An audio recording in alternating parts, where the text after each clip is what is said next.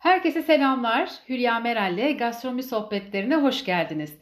Bugün son yıllarda oldukça popüler olan yemek fotoğrafçılığını ve güzel bir yemek fotoğrafı çekmenin püf noktalarını konuşacağız.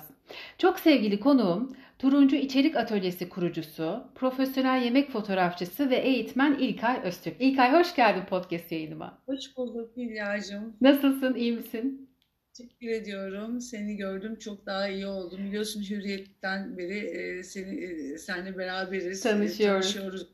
Eski yıllardan dayanıyor e, tanışıklığımız. Evet, evet. Ben seni bu... tanıyorum.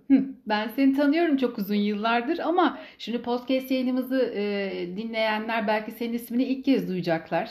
E, İlkay Öztürk kimdir? Yemek fotoğrafçılığı alanında neler yapar? Bir önce bir senden dinlemek isteriz açıkçası. Tabii e, çok vasat bir öğrenciyken kendini ancak e, iş hayatında gerçekleştirmiş e, birisiyim e, ve e, fotoğrafçılık okumadım aslında gazetecilik yaptım uzun yıllar. E, sabahta başladım gazeteciliğe sonrasında Hürriyet'te devam ettim. Yemek fotoğrafçılığıyla da e, 2004 yılında Serap Soysal'la Ziyafet adlı dergiyi çıkartırken e, tanıştım. Ama o dönemde tabii ben editör olarak e, görev yapıyordum Hürriyet'te. E, yemek fotoğrafçılığı tabii bambaşka bir konu. E, ama orada en azından nasıl e, çekilemediğini görmüştüm o tarihlerde. Sonrasında onu ben e, bir kenara koydum ama çok zevkli bir iş olduğunu gayet güzel e, farkına vardım orada ama e, galiba makale yazmak, yazı yazmak benim her zaman en e, birinci tutkum olduğu için e, onu bir süre daha devam ettirmek istedim. E, aslında e, hayalim her zaman gazeteci olmaktı. Çünkü benim e, yazı tarafım çok kuvvetliydi aslında. İlk e, kendimi e, fark edişim e, herhalde dedim ben ya, ya yazar olacağım ya da şair olacağım. Küçükken ben şair olmak istiyordum öyle söyleyeyim. Bizim dönemimizde çocuklar böyle hayaller kurabiliyorlardı. Yani şair olmak gibi ya da işte yazar olmak gibi. Şimdi tabii bir çocuğa sorsam hiç böyle... Para kazandırıyor mu diyecek hemen. Para kazanıyor muyuz şair olunca? Para kazandırıyor mu? Aynen öyle. Ama ben şair olmak isterdim. Sonrasında hı hı. tabii gazeteci olunca o yazı yazma dürtüsü e, çok ağır basan bir dürtü. Yani bu evet. e, yani ya yazı yaz yani ya yazar olacaksınız ya da gazetecilikte o yönünüzü tatmin edeceksiniz. Ben uzun yıllar bunu yaptığım için çok şanslıyım ve e, gazetecilik yaptığım süre boyunca da kendimi çok şanslı ve çok e, severek yaptığım bir iş olduğu için de çok huzurlu hissettim.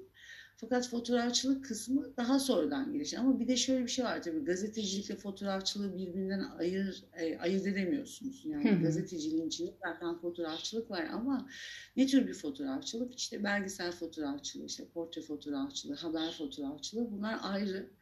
Yemek fotoğrafçılığı bambaşka bir konu. İşte onu ben Ziyafet Dergisi'ni çıkartırken gördüm. O tarihte aslında hiç kimse e, yemek fotoğrafçılığıyla diğer fotoğrafçılık dalları arasında bir fark olduğunun bilincinde değil yani. Ben Yıl kaç demiştin? Yıl kaç dedin?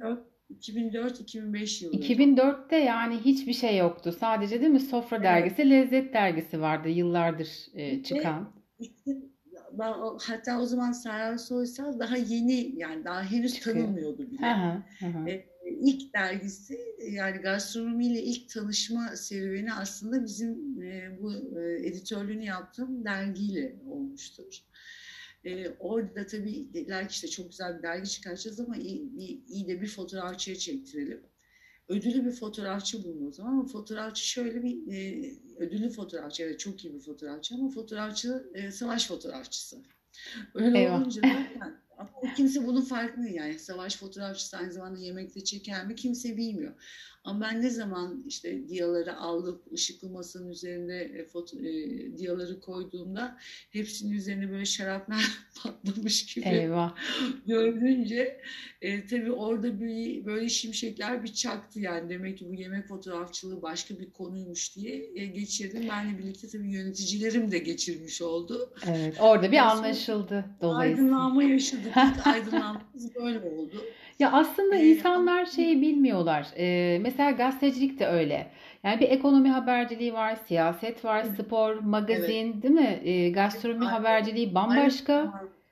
E, tıpta Evet. mesela başka nasıl kulak burun boğaz genel cerrahi falan diye ayırıyorsak fotoğrafçılıkta da işte artık böyle hani mikro şekilde gidiyor yani.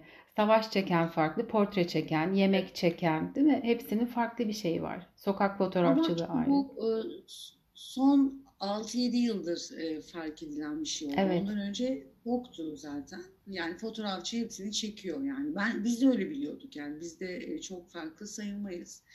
Ama sonrasında tabii e, sonrasında ben artık gazetecilik e, yapılamayacak bir hale gelince en son Hürriyet.com.tr'de çalıştım. Ondan sonra da e, Doğan Olay'ın dijital kanallar koordinatörlüğü e, yapmaya başladım.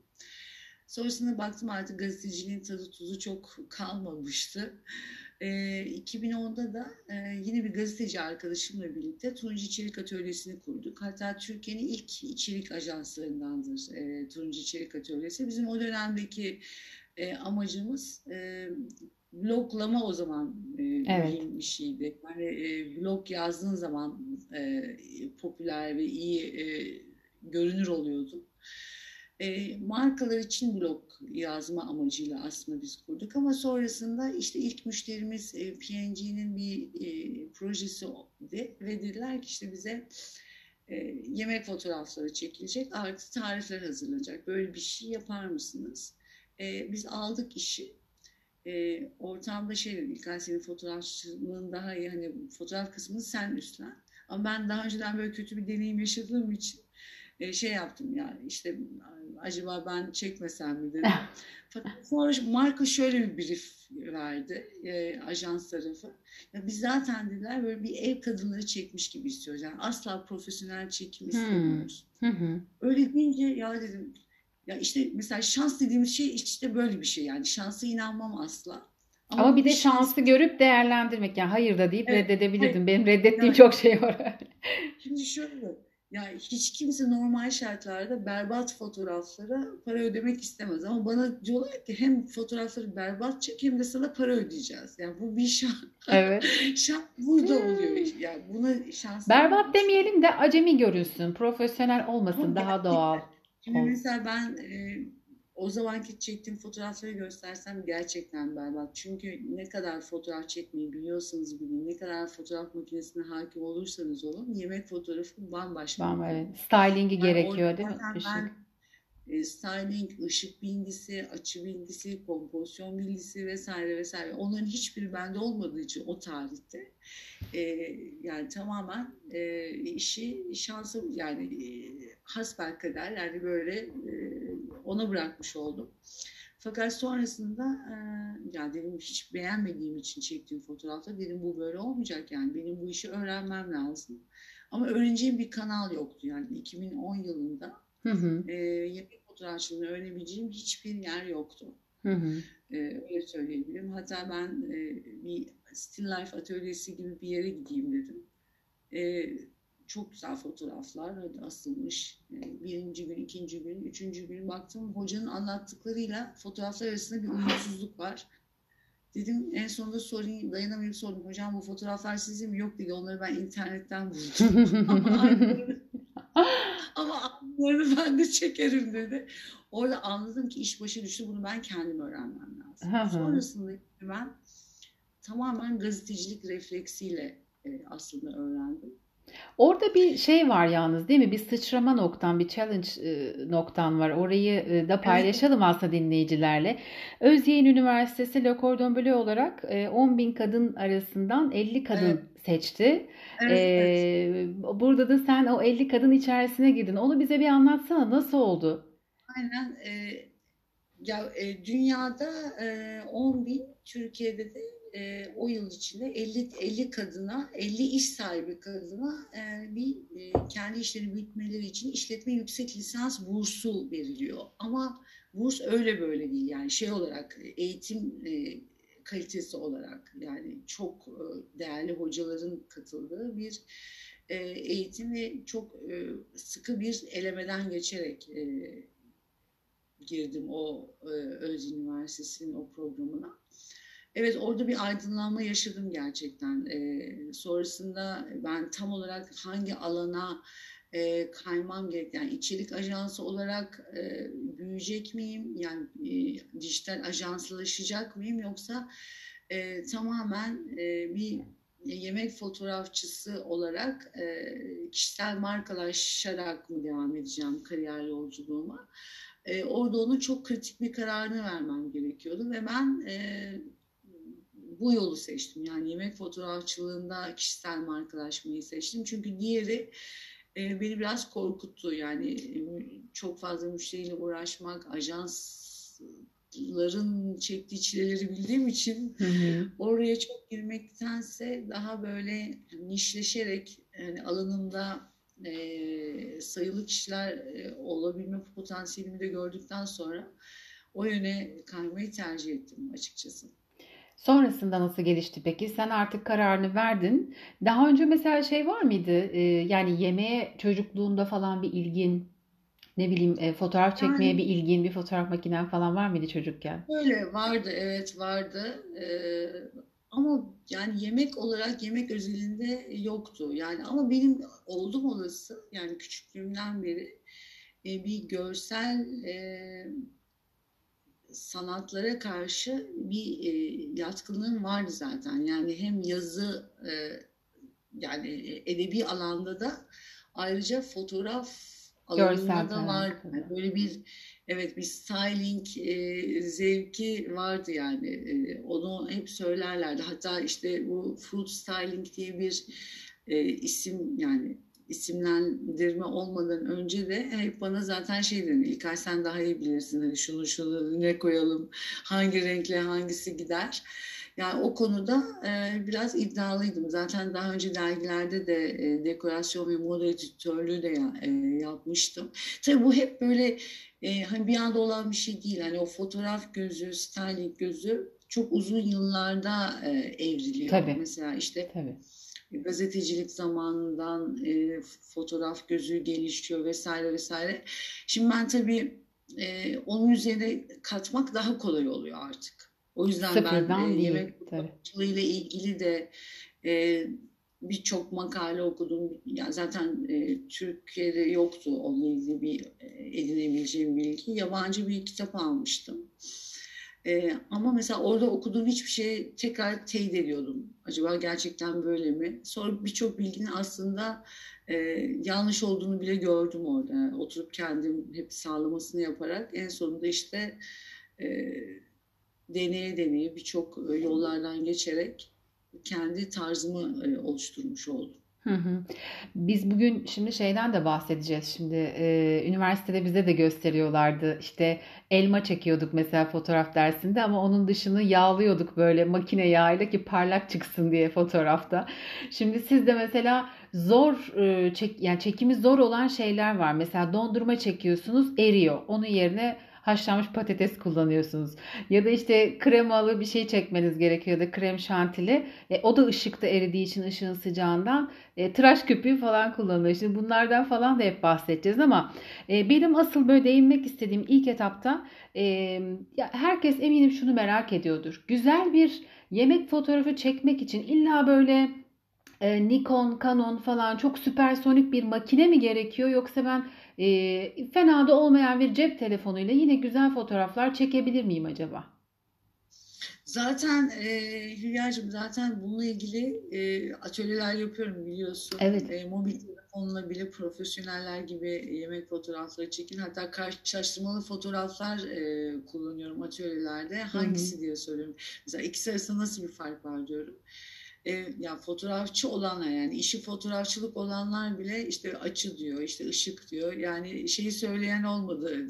Hemen birisi, birisi, birisi cep telefonuyla, birisi kamerayla çekilmiş. Yani o kadar az fark e, oluyor aslında. Hı hı. E, hiç şart değil. Hatta e, ışık, açı, kompozisyon bu üç konuyu hakim olduktan sonra en az önemli olan şey elimizdeki ekipman öyle söyleyeyim. Yani Canon, Nikon zaten o konuya hiç girmiyorum. Hiç onlar arasında zaten fark yok da. Hı hı. Mobil telefonla e, DSLR ya da aynasız makinayla bile e, çok böyle dehşet bir fark olduğunu söyleyemem. Hele ki şimdi yeni nesil telefonlar için yani bu fark o kadar azaldı ki. Bir de zaten e, Instagram özellikle bizden mobil telefonla en iyisini çekmemizi istiyor. Evet.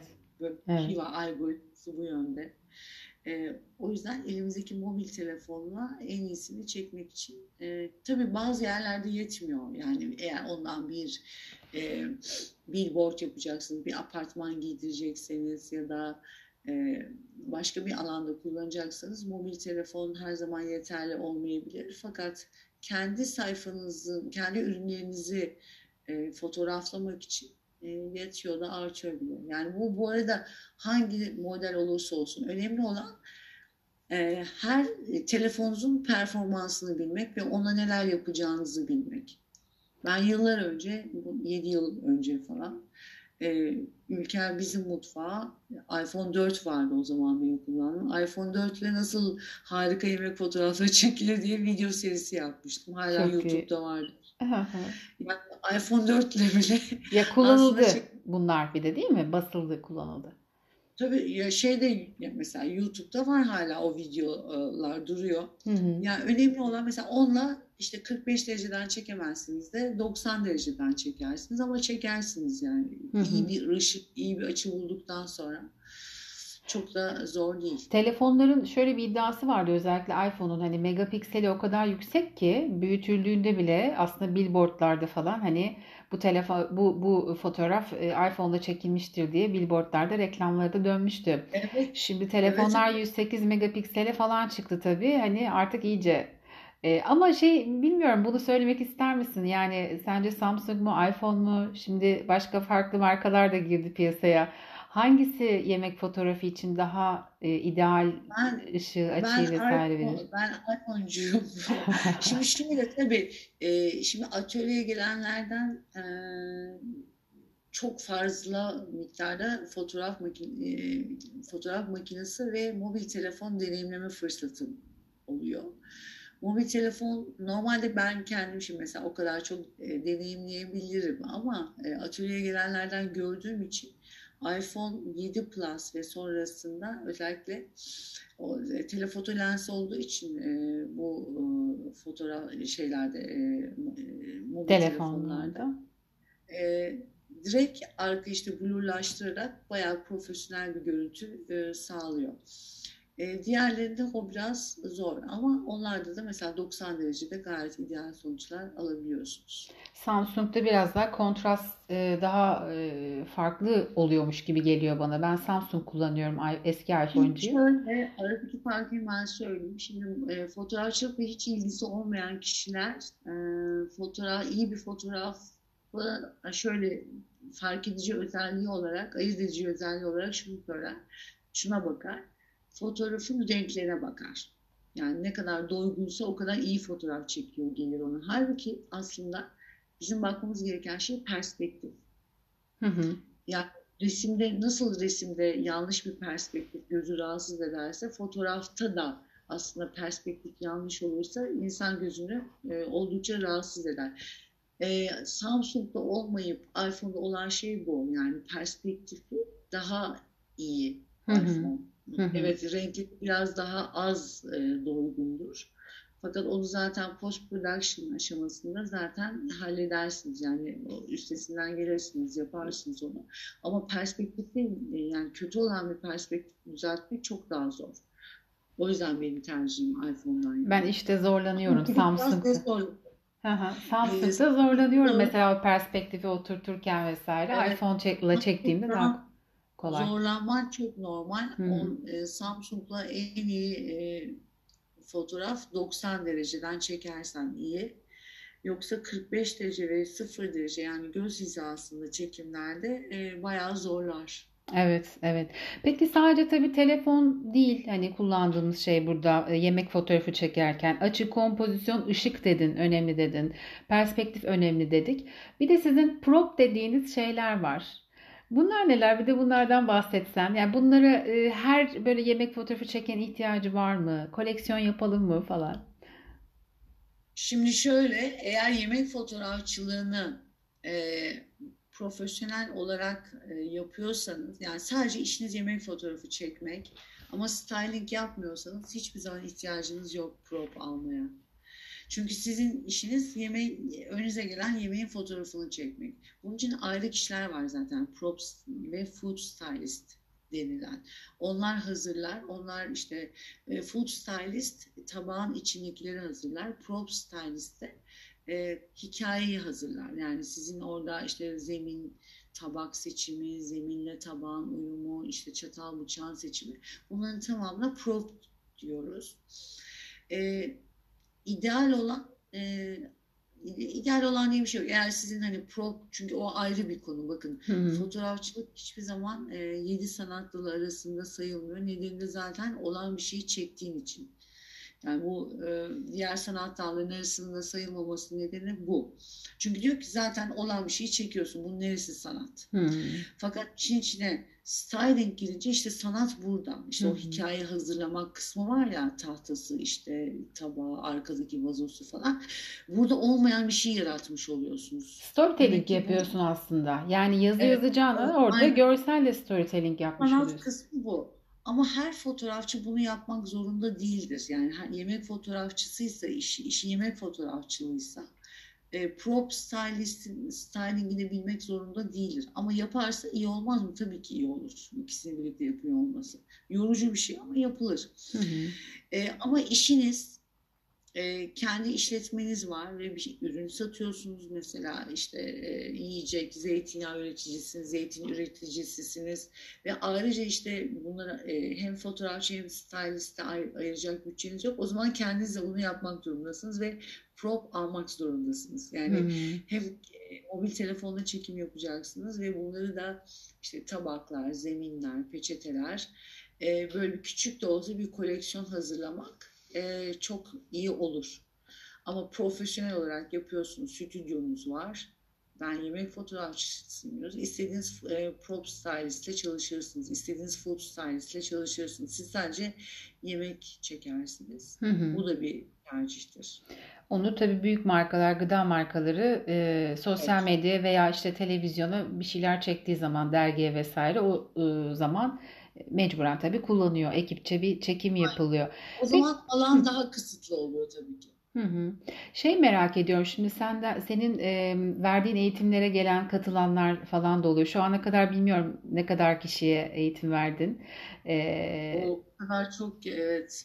E, yani. Şey görmüşsündür yani oraya gelen katılımcılardan da e, onu merak ederim hep. Yani herkes yemek fotoğrafı çekebilir mi? Hani bir 10 bin kuralı vardır ya bir şeyi 10 bin kere yapınca artık hani mükemmel yaparsın falan diye. Yoksa yetenek midir? Çok çalışarak mı en iyisi elde edilebilir? Nasıl görüyorsun? Buna, buna en güzel cevabı şöyle veririm herhalde. 10 bin saat kuralı. Evet 10 bin saat kuralı e, o işi artık profesyonel olarak yapabileceğiniz an, yani hı hı. yapabilecek yetiye sahip olmak. Ama şöyle bir şey vardır. E, yetenekli ve e, çalışırsanız işte virtüöz olursunuz diyor ya işte yeteneksiz ama çalışkansanız iyi bir gitarist olursunuz. Hı hı. Ama e, hem yeteneksiz hem çalışmıyorsanız hiçbir şey, olmaz. Aynen öyle. E, bu yani virtüöz olmak yani yetenekli şey birleşince çalışma birleşince ortaya zaten harika bir şey çıkıyor. Hı hı. Yani sadece tek başına yetenek de yetmez. Tek başına çalışmak da yetmez. Hı hı. Hı Tek başına çok çalışırsanız belli bir seviyeye gelirsiniz. Ama hiçbir zaman e, o yetenekli insandaki o e, doğallık mı diyeyim artık e, nasıl diyebiliriz ona? Böyle elini uzatsan yakalayacakmış gibi bir his olur bazı fotoğraflarda. Hı hı. E, o olmayabilir. Hı hı. Yani çünkü o bazı şeylerde gerçekten e, biraz yetenek galiba. Evet yani 3-4 yani yaşında piyano çalan çocuklar gibi sonuçta öğretilen bir şey yok onlara ama. Sanki biraz öyle yani çünkü ona ben e, çok inanmıyordum yani diyordum ki şey yani zaten çok çalışırsan zaten belli bir seviyeye geliyorsun sen de yaparsın ama bazen bakıyorum e, çok çalıştığı halde çok yani o seviyede olmayan oluyor. 10 olmuyor da 8 oluyor ama hmm. mesela. Hı hı. Ama yine Tabii. çalışarak hani onu çıkarıyorum o zaman söylediğinden. Yine çalışarak Evet, büyütülebilir yani yetenek. kazanır. Bu işi ben yapıyorum der, profesyonel olarak yapıyorum der. Birçok kişiden daha iyi yapar. Yani e, yani nasıl diyeyim? Birçok çalışmayan fotoğrafçıdan mı diyeyim ya da işte başka bir meslek dalı da olabilir bu. Aynı şey bütün meslek dalları için geçerli. Yani sen evet doktor olursun, e, mezun olursun ama kendini geliştirmezsen olduğun yerde sayarsın ve sonra arkadan gelenler bir şekilde e, seni geçer bir şey. Yani böyledir bu işler. Hep her bütün işlerde böyledir. Tabii Ama bu çalışırsak iş böyle birazcık var. istiyor yani göz nizam istiyor birazcık böyle bir Bizde şey çok az, e, ben onu gözlemliyorum. Yani özellikle, ya şimdi eleştiri olarak da değil bu, hani genel bir değerlendirme olarak söyleyeceğim. Hani işte ne bileyim bir contemporary art yapılıyor, farklı İKSV'nin bir sürü organizasyonu oluyor. Yani e, biz tabii pek çok insana göre şanslıyız. İstanbul'da yaşıyoruz ve neredeyse bütün kültür sanat aktivitelerinin içerisindeyiz. Bir sürü sergiler, değil mi, müzeler falan elimizin altında. Ama bunu ne kadar değerlendirebiliyoruz? Bunu neden söylüyorum? Ee, bahsettiğin şeyde ister yemek fotoğrafı çek, ister başka bir şey çek. Ee, o gözün gelişebilmesi için birazcık sanata yakın olmak, birazcık sanatla, edebiyatla, değil mi? Haşır neşir olmak gerekiyor ki e, o uzamsal zekamız, hayal dünyamız, görsel e, zekamız falan biraz gelişsin. Yanlış mı düşünüyorum?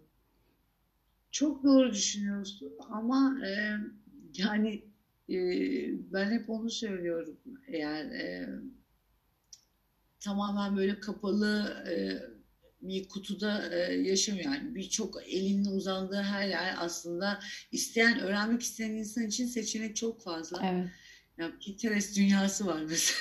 tabii. Yani ilham almak isteyenler için orası bir bir derya gerçekten. Ee, ama evet yani e, sanatla iç içe olmak, e, o gözle bakmak e, kesinlikle gerekiyor. Yani sürekli e, farklı insanlarla bir arada olmak, e, hep böyle fikir alışverişinde olmak Daha da e, geliştirebilir.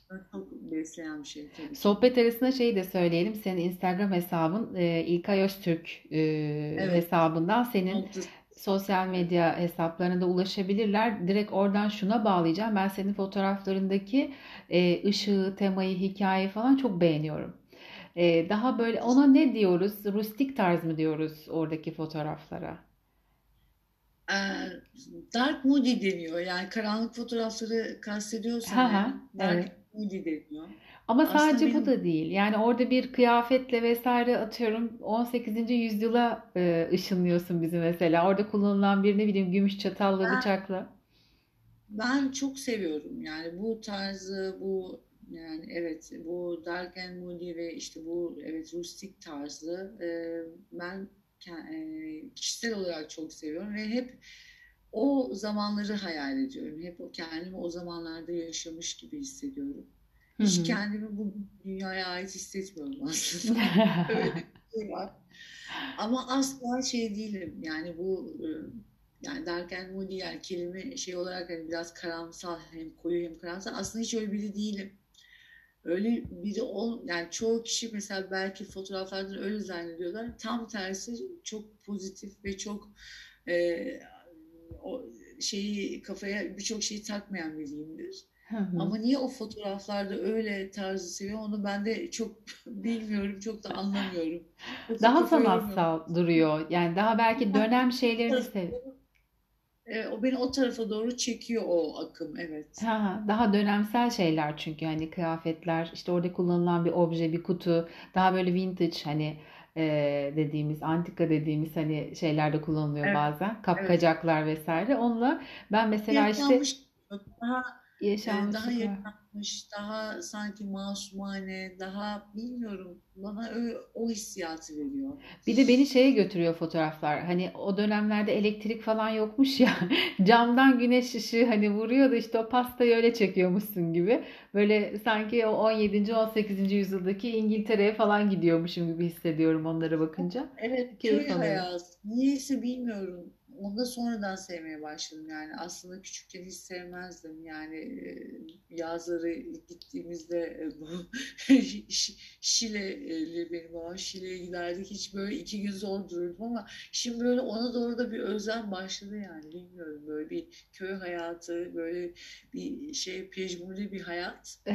Ee, Doğayla iç içe değil mi? Daha böyle bir toprağa yakın olma isteği falan, bir ayak basma falan filan. E, peki e, fotoğrafta yani yemek fotoğrafçılığında sadece bu teknik mi var? Yok. Yani bir sürü bir sürü teknik Yok. var değil mi? Hatta, hatta şu an Avrupa'da işte e, e, Shine hep böyle parlak, e, beyaz ve parlak e, şu anda popüler ve çok yakın close-up çekimler aslında popüler. Hı hı. Bir de üstten çekilen yemek fotoğrafları var. Mesela pek çok yemek yazarı dostumuz eleştiriyor. Ee, şey diye bir de yemekleri üstten çekiyorlar diye böyle bunu kötü bir şeymiş gibi. Bu kötü bir şey midir? Tabağı Yo, üstten hayır. çekmek falan e, sosyal medyada Hayır çok sık karşılaştığımız. Hayır, tam tersi. Yani her açıdan. Daha doğrusu şunu söyleyeyim.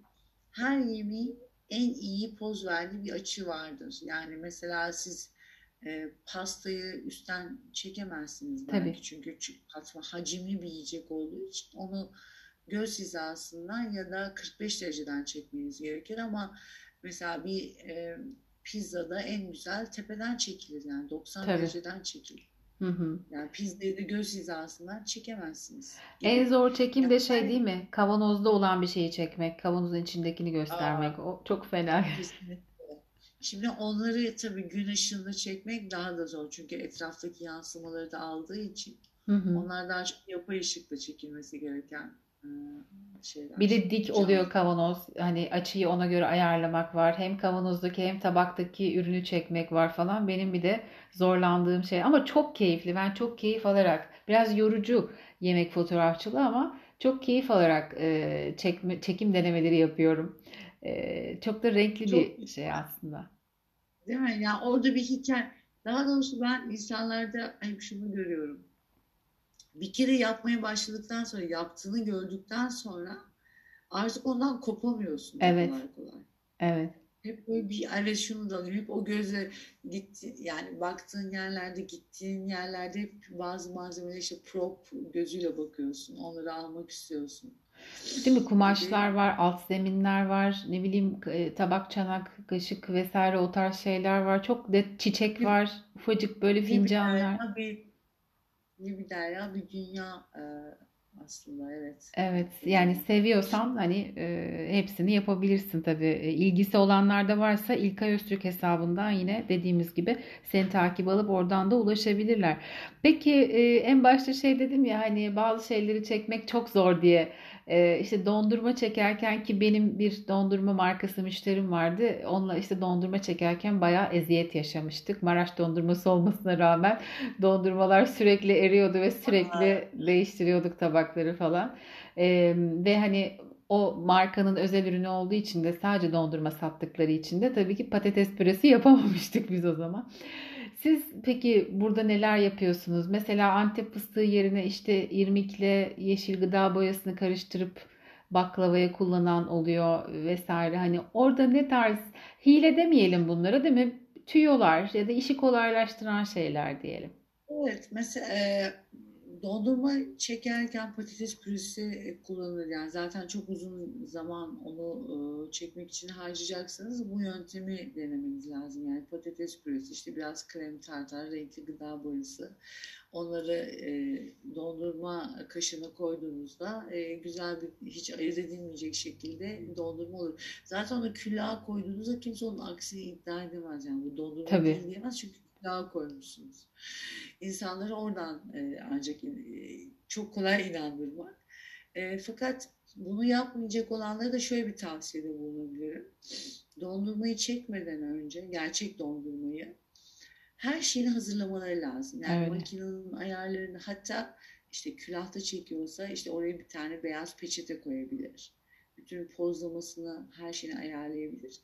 Son anda e, dif, yani don- dondurucudaki dondurmayı işte kabıyla beraber getirirse eğer e, işte sahneye e, o zaman erimeye fırsat kalmadan çeker. E, zaten en fazla orada 30 saniyeniz falan var. Evet. Nedir o çekmek için.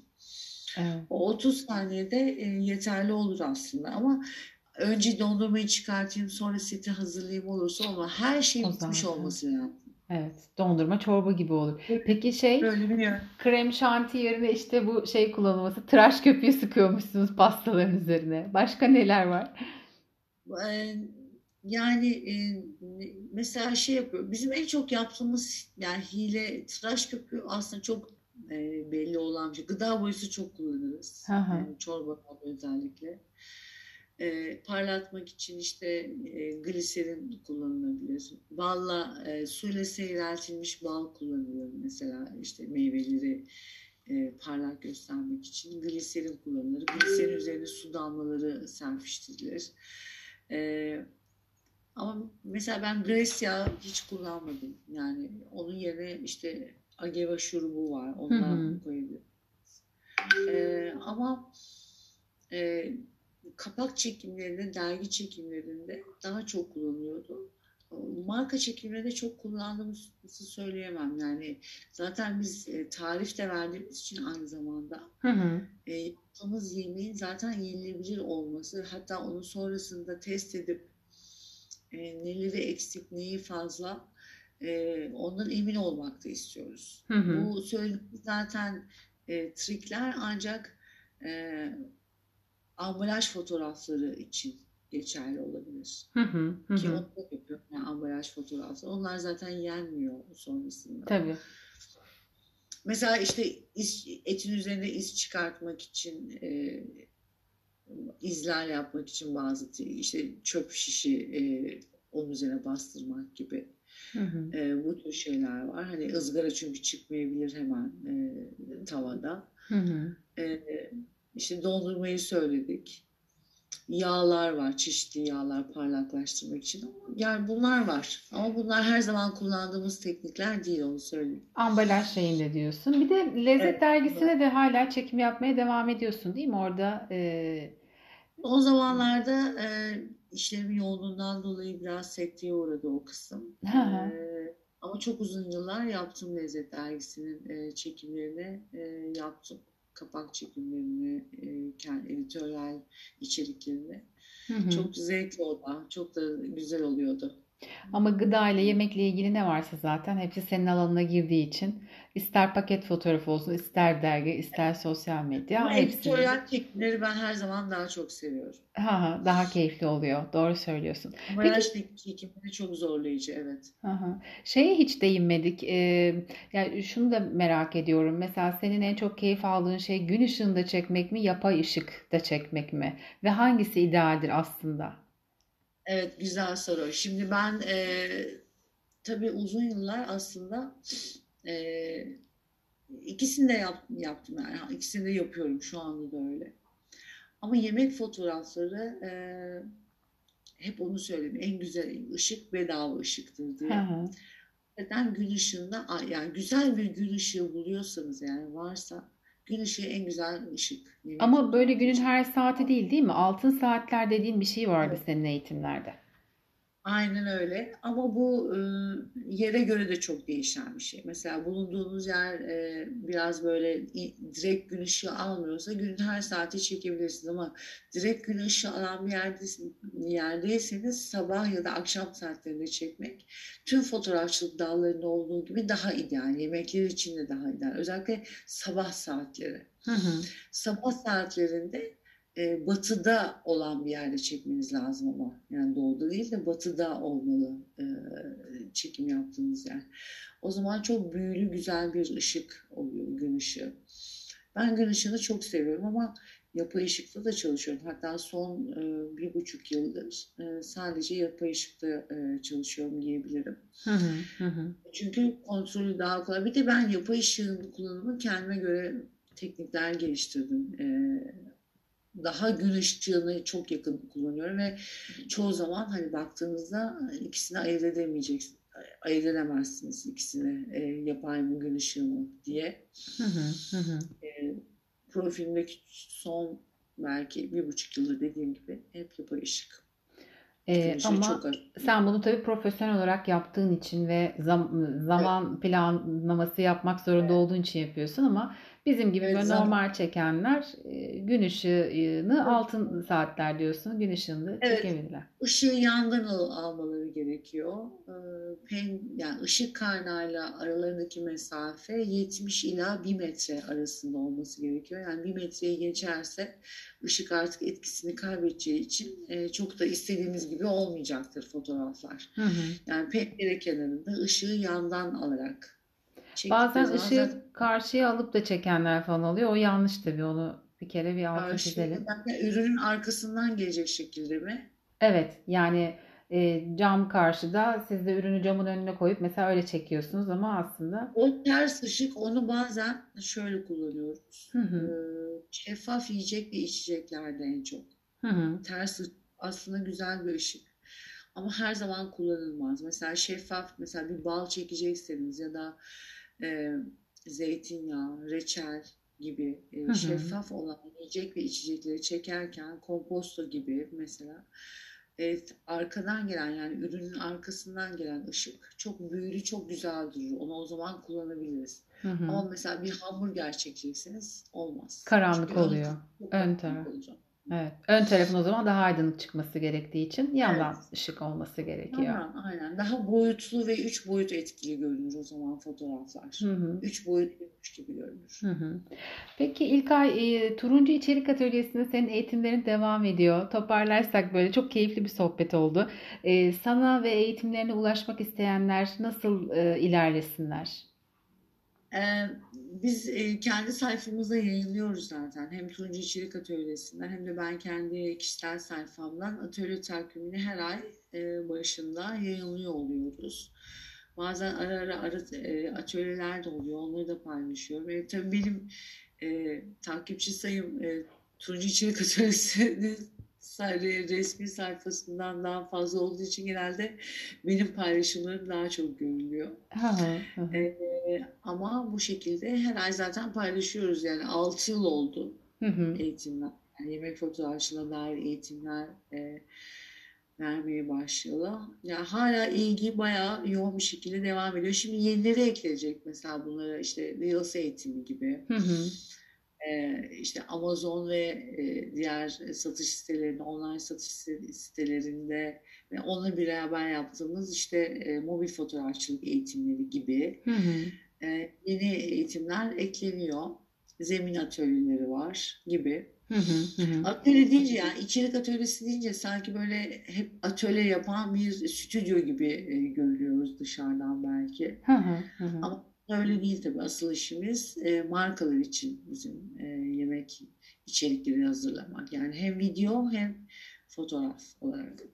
Markalar da zaten e, sizi biliyorlar ve ulaşıyorlar. Peki e, siz İstanbul'da koşu yolundasınız ama bizi şu an dünyanın her yerinden dinliyorlar. Amerika'dan, belki Kanada'dan, İngiltere'den, e, ne bileyim Elazığ'dan, Edirne'den.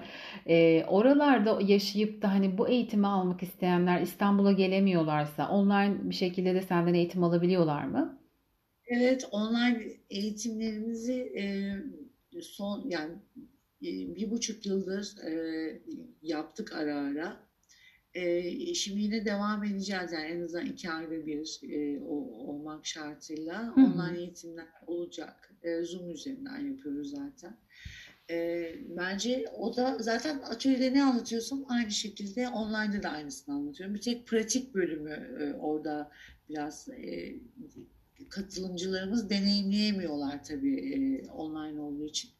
Ben kendim gösteriyor oluyorum Hı hı, nasıl hı hazır hissettiğimi. E, o şekilde bir e, iletişim kuruyoruz. Sonra Yani onlar da kendi kendileri deniyorlar senin evet anlattıklarına yani göre. setimi nereye kurduğumu, ışığı nereden aldığımı, açıyı nasıl ayarladığımı e, görüntülü olarak paylaşıyorum e, atölye boyunca. Hı hı. İlkaycığım çok teşekkür ediyorum. Ee, verdiğin bilgiler için çok keyifli bir çok teşekkür sohbetti. Ee, Benim profesyonel... ben Heh, söyle. pardon Zaman nasıl geçtiğini gerçekten hiç anlamadım. Benim için de çok keyifli oldu. Merakla e, bekliyorum. Umarım e, güzel, ta, istenilen kişilere ulaşır e, içerik, içerik olarak. Ee, ulaşacağını umut ediyorum çünkü hani bizim podcast yayınlarımızı takip edenler hep böyle gastronomiye ilgi duyanlar, yemeği sevenler, yemek çekmeyi sevenler, yemeğe ilgi duyanlar. Ben de hep diyorum ki zaten yemek insanları birleştirir, bir araya getirir. Bir şekilde aynı ekosistemin içindeki insanlar da birbirlerini buluyorlar. Arayan bir şekilde buluyor. O yüzden mutlaka senin bütün bu anlattıklarından, verdiğin bütün bilgilerden e, faydalanacak olan pek çok kişi vardır.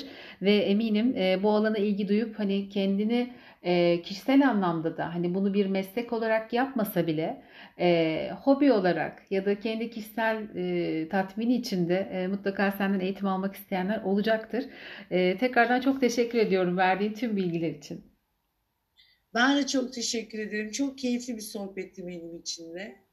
E, bu fırsatı verdiğin için de ve seni tekrar gördüğüm için de e, çok mutlu oldum. Çok teşekkürler. Görüşmek üzere.